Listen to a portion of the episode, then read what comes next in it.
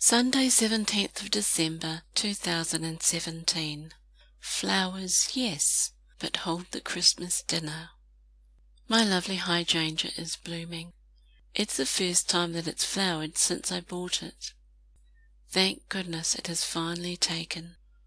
Though it's not very big, it looks promising. The poor thing has been moved five or six times, though it could even be seven so I should jolly well think myself darn lucky it's growing at all. It rained for two days in a row, and I've been watering it quite a bit, so I'm pleased it's flowered, though it has changed from blue to pink. I went to visit my Nan's house, which is just around the corner, to get a cutting. Nan grew different shades of hydrangea on both sides of her long drive, and I was disappointed to find barely anything, let alone roses, hydrangea, and other flowers and trees that she'd planted. I can see the two storied house next to where Nan and Pa's house used to be from my kitchen window and the back patio. It was burnt down, though no one was injured. Strangely, my paternal grandmother's house also burnt down but there was a fatality. That was awful for the tenant and my father's family, and it was a terrible end to my grandparents' home. My Nan's house was a soft peach, and my mum's was a soft pink. I think pink may have been her favourite colour, though I'm guessing, I don't actually know. She had a few pink tops and dresses made for special occasions. I was cleaning the front room's windows and spoke with my neighbour. He was pleased to see me. He works six days a week and asked if I minded if he planted roses on my side of the fence before Christmas. I wanted to say knock yourself out, but thanked him instead. I'd planted new grass and five hundred odd plants last autumn and hoped for continuous blooms throughout summer but the sun has scorched the lawns, and I've had to water the gardens nightly. A large round concrete water tank in the backyard with a sizable wooden tool shed beneath it was built to supply the house with water in 1940, and I was going to have it knocked down. But one of my nephews, Tiff's namesake actually, said, Hey, Auntie, you could put your spa pool under that and use the tank for it and your garden and I could cover it with rambling roses and grapes, I added. Yeah, I guess, he said. I have yet to do that, and the rose cuttings that I put into small pieces of potato for it have disappeared, and I've got a lovely potato patch where the roses were supposed to be. My sister's sons picked up their sister earlier and saw the changes on the house. They live in another town and came through to do some Christmas shopping. We haven't seen each other for a couple of years. They work six days too, and I've been ill. My sister invited me to the farm for Christmas, and a couple of friends and my new neighbour also asked me what I was doing for Christmas. But it all gets a bit much for me, and I actually find it easier to stay at home. I love Christmas and Christmas carols and seeing family and friends, but I do not enjoy loud noises or the smell of food, and people tire me out. Christmas can become a bit of a chore to enjoy when you're not well. I am not the lonely type, and skipped a couple of Christmases with the family when my mother was alive. I went hiking in the South Island one year and up north another year and didn't miss Christmas one bit. There is a part of me that prefers not to spend Christmas with families, because as a single woman, they're not my family. Though I'm naturally hospitable and love having friends and family drop in, I can go without it all.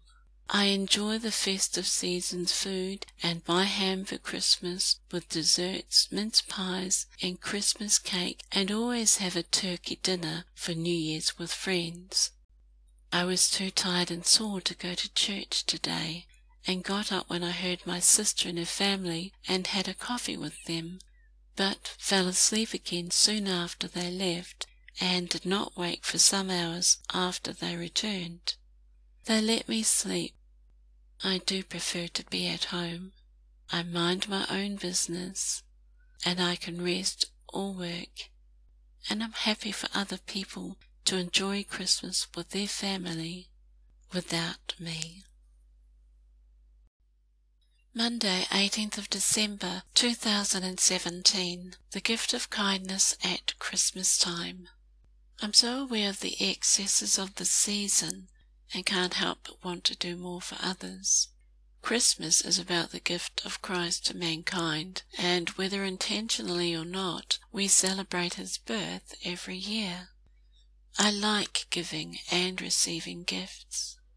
It is generosity in action but I am so aware of those who are on the margins of society and may receive little or nothing, and I want to get more involved with giving to them.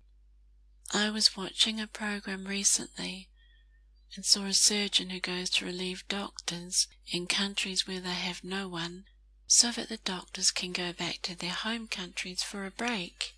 They showed a young boy who was in desperate ill health transformed from a 20 minute operation, and my heart felt so uplifted by the meaningful purpose of that surgeon's life. I want to get involved. I saw another program recently where teams of people from around the world go in search of sex traffic slavery and hunt them down to release the young girls who've been forced into that lifestyle. How exhilaratingly purposeful and kind and good those people are to take action in such a dangerous mission. I believe that children should be allowed to be children, and so many of them have not had that choice. When I was a teenager, I thought I wanted to be involved in an orphanage, but truthfully, I am not a very good practical choice for their daily care, I think. Over the years, I've been on the fringe of involvement with some mission work with the underprivileged and poor, but I don't think my involvement has been enough. There is so much to do and such need in many countries, let alone my own country, and the scope of it seems beyond my capabilities. The other night I was finishing off some last minute touches to the windows in the front room I was getting ready to hang the curtains, and heard shuffling from across the road. I looked across and saw a woman walking on the road. I was worried when a car drove towards her, and held my breath until she shuffled off the road and got back onto the footpath. I called out to her, Are you all right? Hello? Are you okay? She did not acknowledge me, but the window was wide open, and, with the light shining in the room, I stood out, and my voice carried clearly on the night air. I could not think of how I was disturbing my neighbours, I could only think of her. And I could not let her go past my house if she was in trouble. It was a little after midnight, and I should have been in bed. But I could not go safely to my bed if a woman like this had no option for safety herself but to roam the street. I know the issues of taking strangers in, but where would we be if we didn't take some risks? And I could not ignore this woman, not this close to my front door. I could not. I remember in one country I visited, the nunnery cum boarding house that we were staying in was possibly the cleanest place I have ever been in.